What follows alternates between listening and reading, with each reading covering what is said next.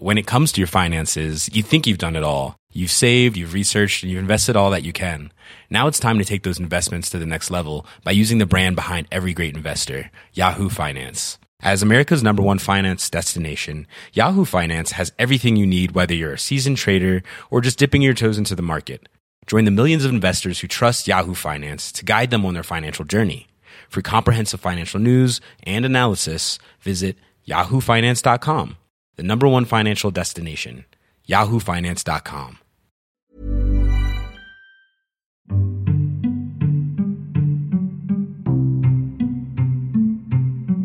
Welcome to So That Happened. Arthur Delaney is out this week. I'm Zach Young. Hurricane Harvey touched down in Houston last weekend and is already being called the most severe rainstorm in recorded U.S. history. The images of people stranded in floodwaters or huddled in evacuation centers, or of rescue workers and Texans risking themselves to save their neighbors have been incredibly affecting. While the storm finally appears to be moving on from Houston and even weakening, there are smaller towns still in its path, and the real process of recovery has only begun. HuffPost national reporter Roque Planas was in Houston during the storm and witnessed it firsthand. He joins me now by Skype. Uh, Roque, you're based in Austin normally, correct? Yes, that's correct. When it became clear that the hurricane was going to make landfall on the Gulf Coast of Texas, I got a call from my editor and asked if I wanted to head out there. So I prepped up with as much rain gear and water Yeah. as I could and drove a drove a jeep out there.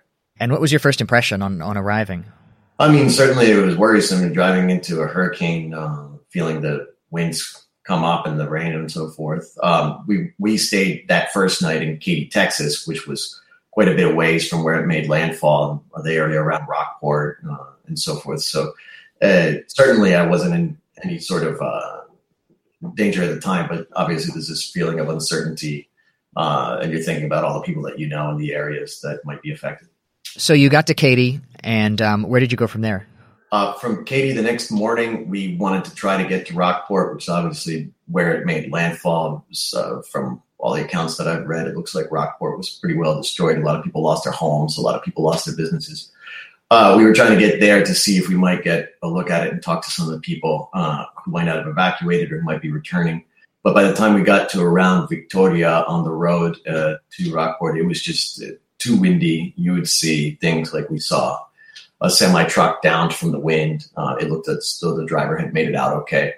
Um, and there was, uh, you know, any number of signs down, windows blown out of the hotels. Everyone was pretty pretty much evacuated. It was a mandatory evacuation zone. So by the time we got to Victoria, we just decided we would go ahead and uh, stay there and see what we could see. And you, you wrote about visiting a La Quinta Inn in Victoria, where a number of people who had, you know, escaped their homes were basically hiding out from the storm. That's correct. Me and my colleague uh, David Lohr, who I should mention is just absolutely uh, extremely well prepared and has done search and rescue missions in the past. And we got there, we sort of went to go see what we could see, make sure it was safe to get out and walk around, uh, and started talking to people who were in this La Quinta and We stopped there just to see if it might be somewhere we might be able to stay in case the thing got too hairy because it was looking pretty bad at that point. Yeah. basically all the windows were broke out. The you know the the tower had come down and there were sort of char marks where it looked as there might have been some kind of fire there. The, during at the height of the hurricane there was this whole sort of group of people that the owner and uh, manager had opened up the hotel to sort of uh, host people who would stay behind despite the mandatory evacuation order. So were there any uh, particular stories of people you met there that stood out to you? Can you tell us about any of them? certainly. There was uh, um, a young couple uh, who was one of the hardest stories to talk to because they had been homeless for a period of months before and just sort of gotten back on their feet. And they were you know just back into a regular home situation after living on the streets. And then here comes the hurricane. And they didn't even really know about the evacuation order until late at night. So they sort of stayed there. And then a wind came up. And as they described it a, yeah, uprooted a tree which came down on the roof of the house exposing them to the rain so but they were too scared to go out in the middle of the night. So what they ended up doing was waiting until the dawn uh, when the wind and rain were still pretty bad. Started walking, and they found that La Quinta Inn and ended up staying there for a while. They were eventually asked to leave, um, and uh, and started looking for a shelter after that. You wrote this week about a woman you met at one of the shelters named, I'm not sure if I'm pronouncing her name correctly, Dara Cherie Laraquente. Is that right? That's correct. Um, tell me about her. You met her with her her little dog Princess at a, an evacuation shelter. Yeah, she. Um, I think like a lot of people in in the Houston and Katy area thought that they would ride out to flooding caused by the rain, and was in fact correct. But then when they started having to let water out of the reservoirs in order to preserve the integrity of the dams, uh, that's when her street got flooded. And I think you know she sort of woke up in the middle of the night you know, seeing the street flooding and then having to get her and her two kids out of there along with their two dogs. And luckily enough, um, someone came by in a in a boat. She seemed unclear on who it was. And at the time, one of the things that happened in the Houston area that I think was was sort of um, really inspiring thing for people that were living through it, right, was that all kinds of private citizens, in addition to the you know Coast Guard, National Guard, police, and firemen, were going up to houses and anything that would float uh, to get people to safety. Uh, she was lucky enough to have that happen and ended up in a, in a very um, nice uh, sort of shelter run by the Katy Independent School District. It seemingly yeah. doing a very good job. Was sort of happy to get out there, but you know, it's sort of one of these stories that as you're listening to it, um, really gets you because in her case, you know, she had just, but she just recently been separated. Her youngest daughter was safe with her, with uh, her ex with the with the with the father, right? But uh, you know, she had just been buying new furniture, buying a car, and you know, mm. all these things that she lost. And so, you know, she's at the same time she's depressed because she's lost all these things. She's trying to look on the bright side of that, you know, that she's still okay, that her family's still okay. But it makes you think too, because we have a tendency to think about possessions as being, you know, sort of material possessions are replaceable. But she also had this experience of having her father die recently yeah. One of the things that she told me was that she was happy that she hadn't evacuated because if she had just left, not thinking that her house would actually flood, she probably wouldn't have taken the pictures and some of his possessions that she had in her in the office, uh, not thinking that they would be ruined. You know, so it's one of those things that that's the material possession, but it's definitely irreplaceable. So, at what state were the rescue and recovery operations in general when you were in when you were in Houston? You were there until when? I was there until Monday when my colleague Andy Campbell came to yeah. me. I'm probably going back on Tuesday. I mean, like I said, the thing that was really amazing about those rescue operations is that just basically anyone that had anything that would float was out there trying to help people. You'd see people in kayaks. I mean, I'm talking like literally jet skis yeah. bombing all around these neighborhoods that flooded up to like at least four feet of water, some places a little bit deeper.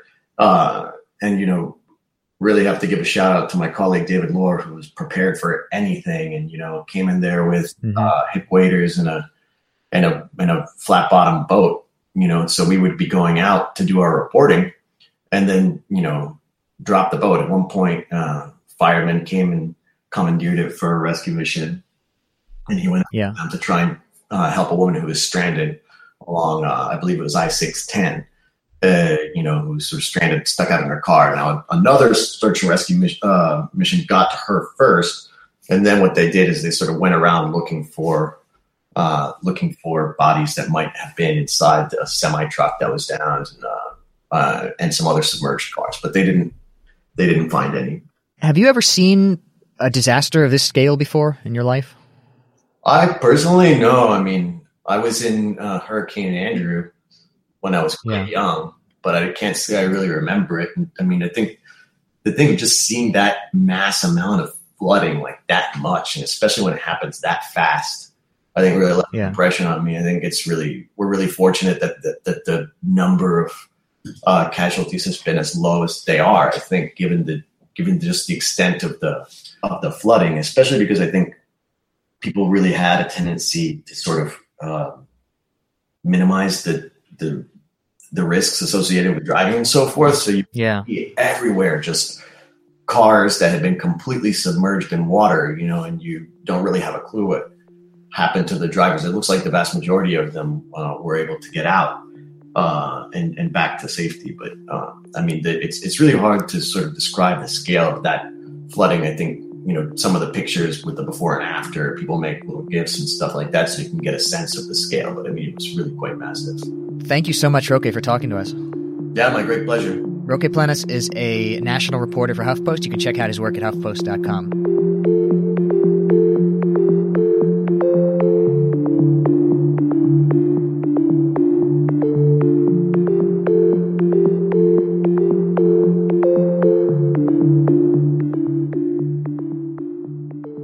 As the recovery work in Houston begins in earnest, the scope and scale of the flooding from Hurricane Harvey have ignited a major conversation about the capacity of certain urban centers to deal with this type of disaster, and about whether or not lax attitudes toward the regulation of urban development have laid the groundwork for more disasters of this magnitude in the future. To talk about how these issues are playing out in Texas specifically, I'm joined by HuffPost investigative reporter Jason Cherkis. Hi, Jason. Hey, how's it going? And joining us by phone is former Texas gubernatorial candidate Wendy Davis. Wendy, thanks so much for talking with us. Hi, how are you doing, Zach? How are you doing, Jason? Could you sort of uh, introduce yourself and let our listeners know exactly who you are? Yes, my name is Wendy Davis. I'm a former Texas state senator, the gubernatorial nominee in 2014 on the Democratic ticket. And I now run a nonprofit called Deeds Not Words, which is aimed at helping young women become more active in the political conversation and helping to impact change. And I live in Austin, Texas. And so, um, so Wendy, when did it, I guess when did you start hearing back, or did you reach out to uh, friends uh, in Houston, and what what did you hear from from them about their experiences down there? You know, on, on Friday night when the hurricane hit, we were all braced for what would happen to Corpus Christi and some of the smaller island areas off the coast of our, our Texas Gulf Coast we weren't really prepared for what might happen to Houston. I think we all understood there was going to be a lot of rain. Um, and we know from the past experiences that Houston has had that those storms were likely to cause problems for them. But no one really could have anticipated what what happened there. And, and then over over the course of that weekend, what have you you know heard from friends friends there about how they were coping? Were do you know people that were flooded out of their homes, had to be rescued, or staying in staying in shelters, or or just left the area? You know, I know quite a few people in Houston. As you can imagine, running for governor, I, I made a lot of friends there, and some had some very minor problems. You know, r- their roofs leaking, things like that. Others did have to leave their homes. Um, Dickinson is a community that's just outside of Houston, heading toward Galveston. It was hit particularly hard. I think a lot of people saw that photo of people in the nursing home there who were literally in waist high water. It was such a dramatically disturbing photo. Um, and I know a number of people that live in that community that had to be evacuated from their homes. And I do want to make sure that we stress to the um, audience that's listening to us right now that there are ways that people, even in DC or, you know, as far away as North Dakota, wherever you live, you do have an opportunity to play a part in helping um, to to bring relief to the victims of this incredible storm. There, there are a couple of different organizations that I would recommend that you consider. One of those is a fund that was set up by Mayor Sylvester Turner. Um, it's a place that's collecting donations on behalf of the storm victims. And if I could just say the name of that yeah. real quick, it's G is in girl, H, C is in cat, F is in Frank, ghcf.org. And if you make your donations there, 100% of those donations are going to go to provide relief. And then if you know anyone who has been um, put out of their home or is in any way needing assistance as a result of this storm, any kind of economic or other types of assistance, you can ask them to go to disasterassistance.gov, which is really helping to funnel in those requests and make sure that people who are in need are being pointed in the right direction. Wow. And one thing I did notice just is just the resiliency of people in Houston and in, ac- across the region. It's almost like they've gone through this before. Uh, obviously, they have with other floods uh, and then other sort of natural disasters. You have uh, forest uh, fires, um, wildfires that have been kind of popping up every summer, every other summer. And I'm wondering, does, does Texans are we are you guys just used to environmental uh, problems like this, environmental disasters like this? You know, Texas has a reputation for being a pretty tough place. Um, and people here take a lot of pride in being strong and self sufficient.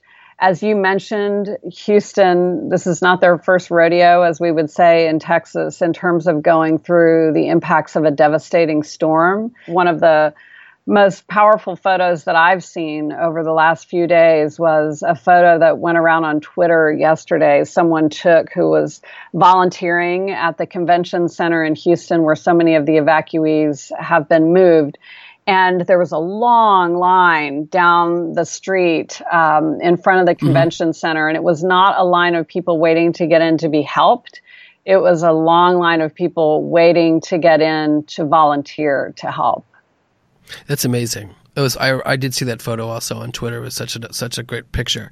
I'm wondering if do you feel do you worry though that there's limits to what we as humans can do that you know at some point Texas and other parts of the country are going to really have to grapple with climate change. And I'm wondering when you came into the state legislature in 2008, how was climate change talked about? How was it dealt with, or was it just simply ignored by certain factions within the within within the state legislature? Well, I, I think there's going to be a really appropriate time to talk about climate change. And I hope we can do it stepping back and looking at the consequences of a storm as devastating as this one. If we as Texans really care about our community, about keeping people safe, about making sure that we are doing everything we can to keep our economic um, success as robust as possible, then we have to have that conversation. Instead, what we were seeing here uh, for a long time were lawsuits uh, from the state of Texas suing the EPA over the regulations that were being put in place to help mitigate against climate change. And that was a, a, pattern and practice that's been going on here for a number of years. It's a bragging right, in fact, mm-hmm. um, from our current governor, who was once our attorney general. He loved to brag about the number of times that he had sued the EPA to try to block some of those regulations. This it seems like to a certain extent the very things that fueled Houston's rise as one of the biggest, fastest growing urban areas in the country, I think it's been the fastest growing for a number of years, hasn't it? Uh, are basically sowed the seeds of a of a disaster like this. For a long time, there's been an attitude of we want unchecked urban development. There's been a, an aversion to regulations, an aversion to a more active role of the state in urban planning and things like that. And you've gotten this unchecked metropolis, which has created a booming real estate market and economy and all that. But at the same time, I'm wondering if you could take us inside sort of the conversation that's been in Texas in recent years. As you ha- there have been other floods, nothing on this scale, but floods that must have made people think, "What's going on here? Are we are we in for something really bad in coming years?" Well, there's a, a continuing tension in Texas between our urban municipalities and legislative focus and efforts at the state level. At the urban level at our large cities Dallas, Fort Worth, Houston, El Paso, San Antonio, Austin these cities are all working very hard to be sensitive to how they grow, to be sensitive to putting in place smart development standards so that we grow from within and we try as much as we can to stop sprawl there's been a tremendous effort to invest in the kind of infrastructure support that can make the consequences of storms like this less severe. But those efforts run headlong into state legislative efforts that tend to be not only unhelpful to them, but in some instances actually hostile to those efforts. So it it's a real conflict, and you can see kind of the the edges of that begin to fray when we face things like we're facing right now. We're going to take a short break. We'll be right back.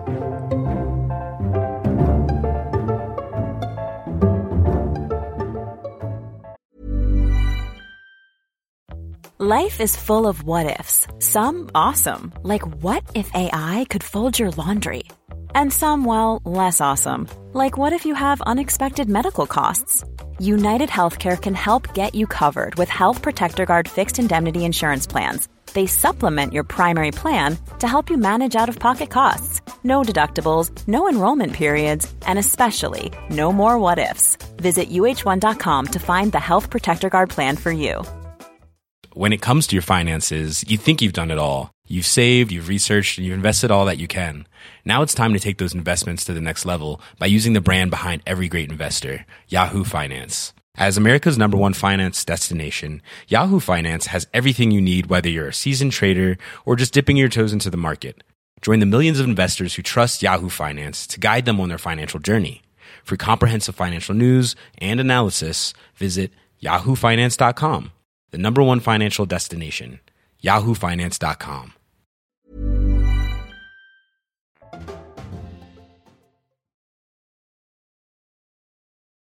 Obviously, in tech in this in the legislature in the state government, there's this pride, as you mentioned, in suing the EPA. Mm-hmm. How do you go from suing the EPA to acknowledging climate change? How do you have a conversation where people don't sort of dig their heels in and uh, and talk about climate change as say a hoax or you know this is uh, anti-business, anti-development?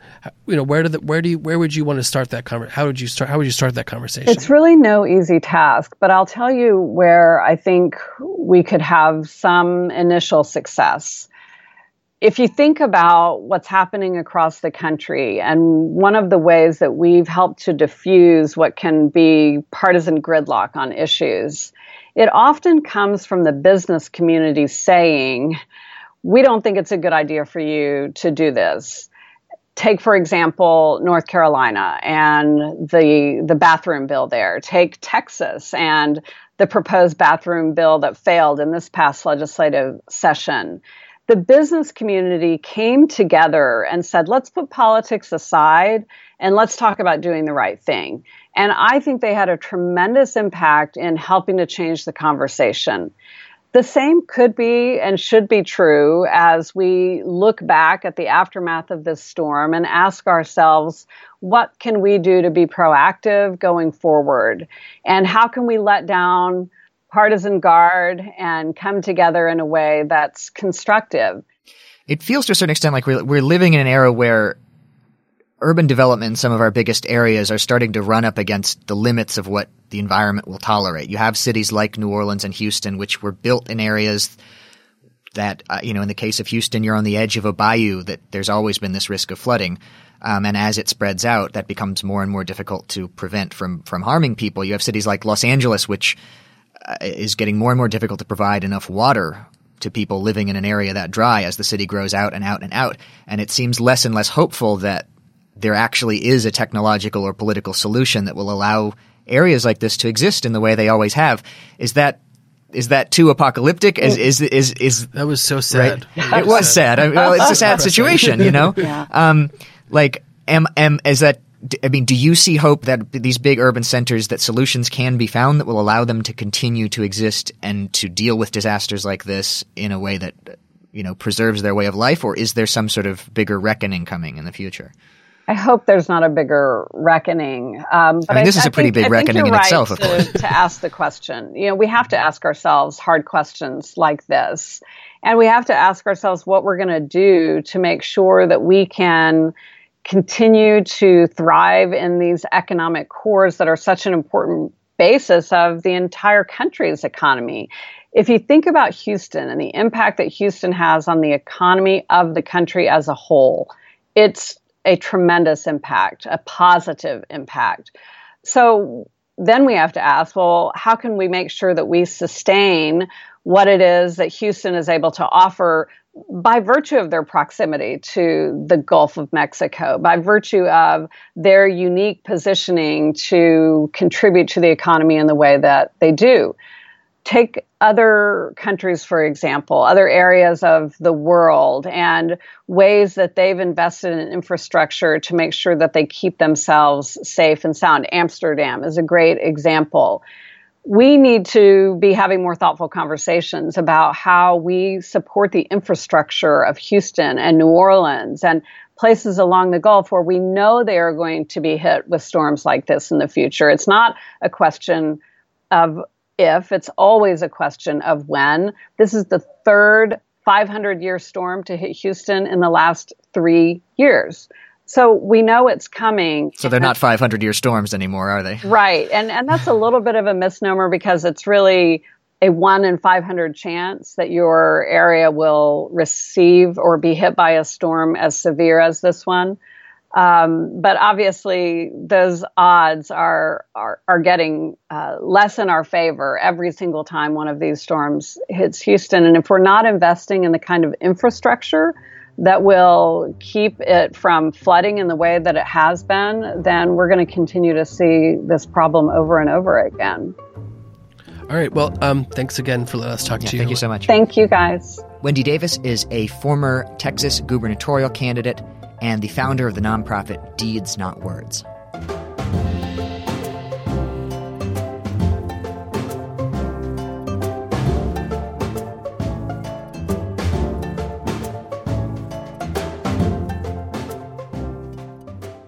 Welcome back to the show. So, Hurricane Harvey finally appears to be moving on from Houston, although the extent of damage it might still do to smaller towns in southeast Texas is yet to be seen. Uh, attention is moving more and more to the how the local and federal governments are going to respond to a disaster and how you even begin to address the damage from from something of this scale. Um, to talk about the response to Harvey so far, I'm joined by Jessica Schulberg Hello. and Marina Fang. Hi. So you guys have both written in some capacity or another about the response of politicians and authorities and disaster organizations to this. And I wanted to start with you, Jessica, because you wrote a bit about this offer that came from the Mexican government to provide some form of aid.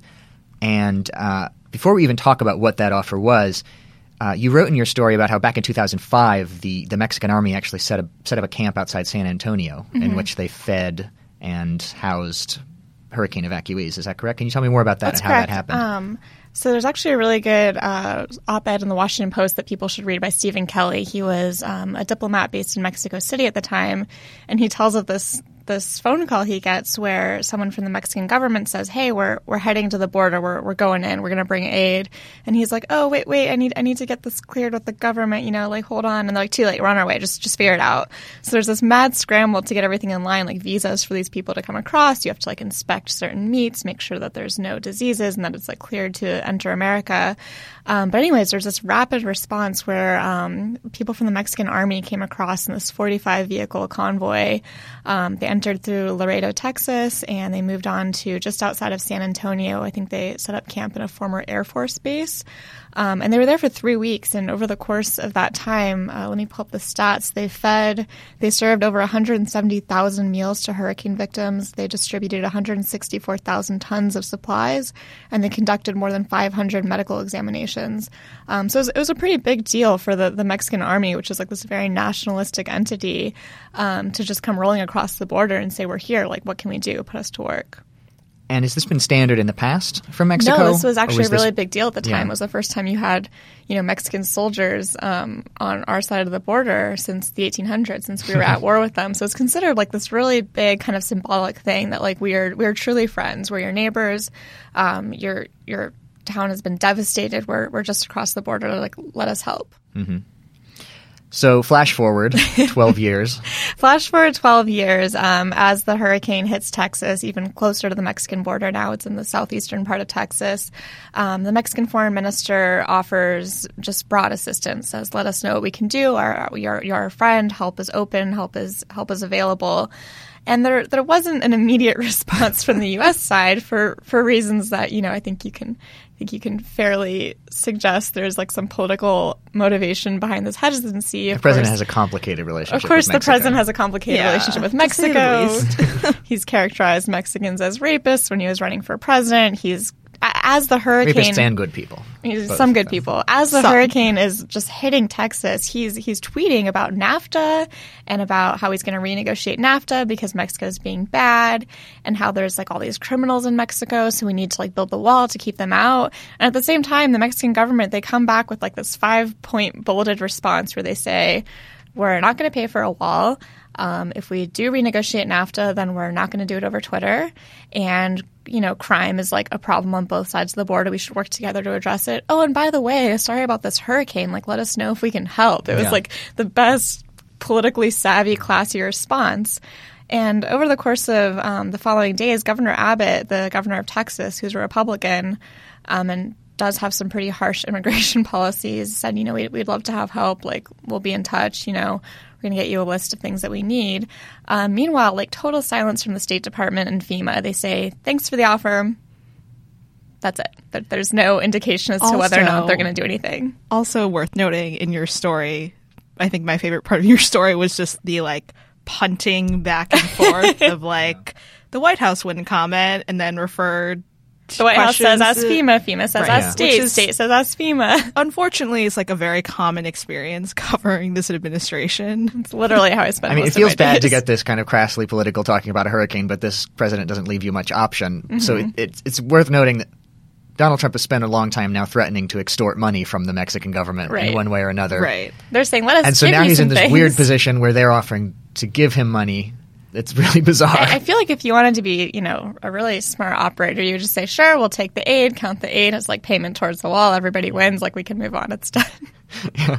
Right. And the backdrop of this politically is that Trump last week threatened a government shutdown over the wall funding if Congress doesn't include money for the wall in um, the government spending bill that is looking more and more dire because A, we need to gov- keep the government open, raise the debt ceiling, etc., and we need a large funding package to help the hurricane victims. So that's happening Yeah. too. So, Marina, you also wrote about uh, the president's uh, interesting decision to pardon Joe Arpaio in the middle of the hurricane. Yeah.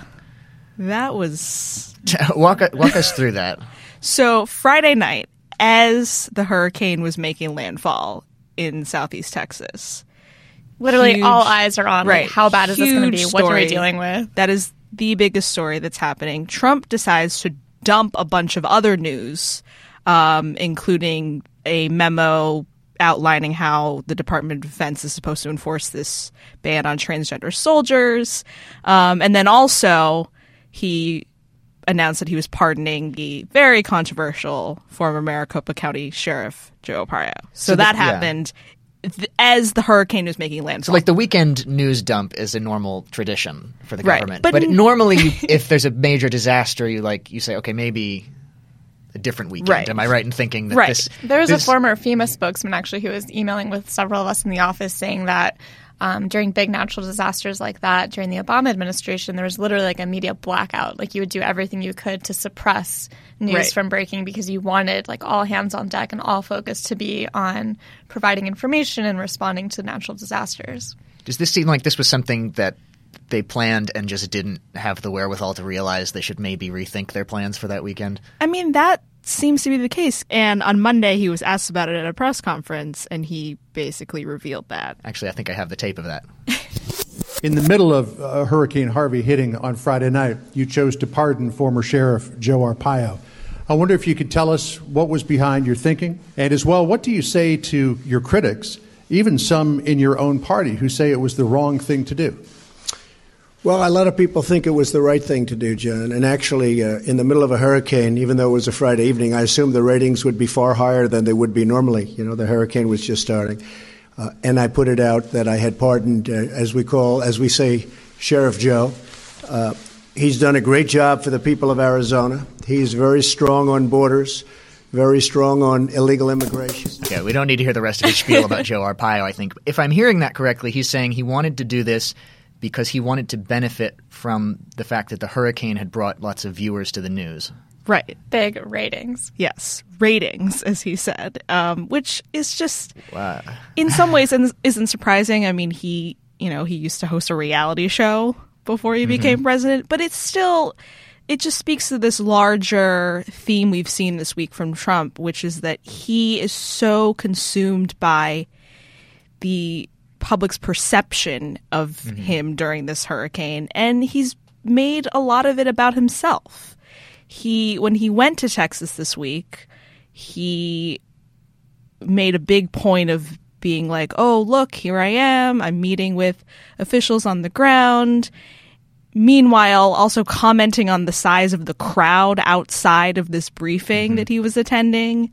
And he got up between two fire trucks and waved the Texas state flag, and everyone was cheering. And then he commented on, Oh my God, what a crowd. This is great, basically. And then he just repeatedly made reference to the fact that this storm was record breaking and epic and The most historic expensive, the most right. rain you've ever and just seen. seems to be so consumed by the scale of the storm rather than the the human impact of it. I mean, Didn't we're used meet to with this. any yeah. victims, did he? There's no Right. Well, okay. So I, I get the criticism. I made this point earlier this week that I get the criticism of that, but they did make a point of saying, look, this the, the logistics of a presidential visit make it very difficult and can often disrupt the recovery efforts. And we should say he is he's going back to Texas later Sure. um, on on Saturday. So I thought one thing that was interesting is um, he kept saying, you know, after witnessing the firsthand damage of the hurricane, you know, like I'm so Right. moved, I'm so affected, and you know, it's kind of like, oh well, like I guess you, you saw yeah, some and pictures, reporters pushed back on that. right? Like, reporters who were on the plane yeah, him. all the White House reporters who were covering this visit said, "Look, he didn't actually wit- witness any. we didn't see any yeah, firsthand. when- I think he said firsthand damage in his tweet. Um, and I also should say, to his credit, uh, during his speech on Wednesday in Missouri, he did have this kind of more measured response, saying, "Look, like we." You know, our hearts are with the victims, and we're going to provide as much aid as we can. Um, although they were very scripted remarks. Yeah. they weren't like the usual sort of off the cuff, crazy. There was a tone with which he condemns neo-Nazis. But his initial his initial response to these things is always sort of boasting and relating it back to himself and Yes. his ego. And it's like we comment on this every time over and over again for like a year now and every once in a while one comes along like this one that seems to take it to a new level where it's like this is a, a horrible disaster and maybe like put aside your ego for 5 seconds. And at a certain point it just feels like you're commenting on like like an animal or something. It's like, oh, the bear killed another deer. It's like, should we condemn the bear for killing a deer? That's what the bear does, except that the bear is the president. And it, it's like, you want, you need to comment on it, but it's totally futile because he's going to do it again next time there's a good another summation thing. of being It's a like- right now. Yeah. is that frustrating? It's like, you, you would hope that something would change at some point, but it's obviously not going to. This is just his nature. Yeah, for sure. Um, and I, I actually wrote a piece earlier this week about how it's just, it's, yes, we we un, we understand that this is his nature, but at the same time, it's still astonishing that this is such a, this is like a very very basic thing that you can do like show some human empathy after a natural disaster it's a very sort of um, like in presidencies past it's just it's like a basic test of like okay here's here's how you respond to a disaster and It's the, also a fairly easy test. Yeah. Like the actual logistics of like Yeah. a FEMA response and rescue and having everything in place and like the infrastructural repairs, like that's that's hard. Like that's that takes a lot of planning. This is skill, reading luck. a script. This is really, really. Yeah. I mean, it shouldn't even be reading a script. It should be like natural to Yeah. feel bad for people and to have Right. that empathy come across in public and have people say, "Wow, here's our president. He connects with us. He feels our suffering. He wants to help."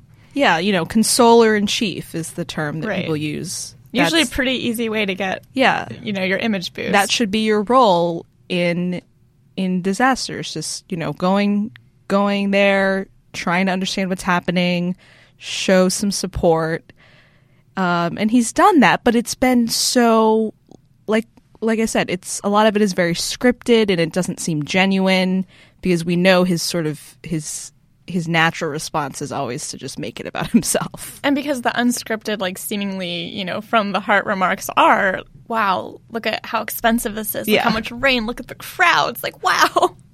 like almost Yeah. excitement about it. yeah Sigh. well, anyway, sigh keep cranking away at it, guys. Thank you, Jessica, Thanks. Marina. of course We'll be right back.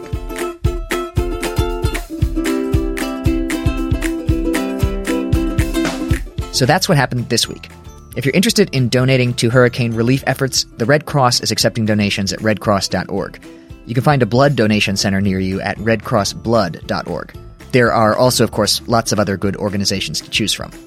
This podcast was produced, edited, and engineered by Zach Young. That's me. Our executive producer is Nick Offenberg. This week we were joined by former Texas gubernatorial candidate Wendy Davis, as well as HuffPost reporters Roque Planas, Jason Cherkis, Marina Fang, and Jessica Schulberg. So That Happened is available on Apple Podcasts. Check out the whole family of HuffPost podcasts in the iTunes Store, and while you're there, subscribe and tell your friends. If there's something you'd like to hear us talk about, send an email to so that happened at huffpost.com. Thanks for listening.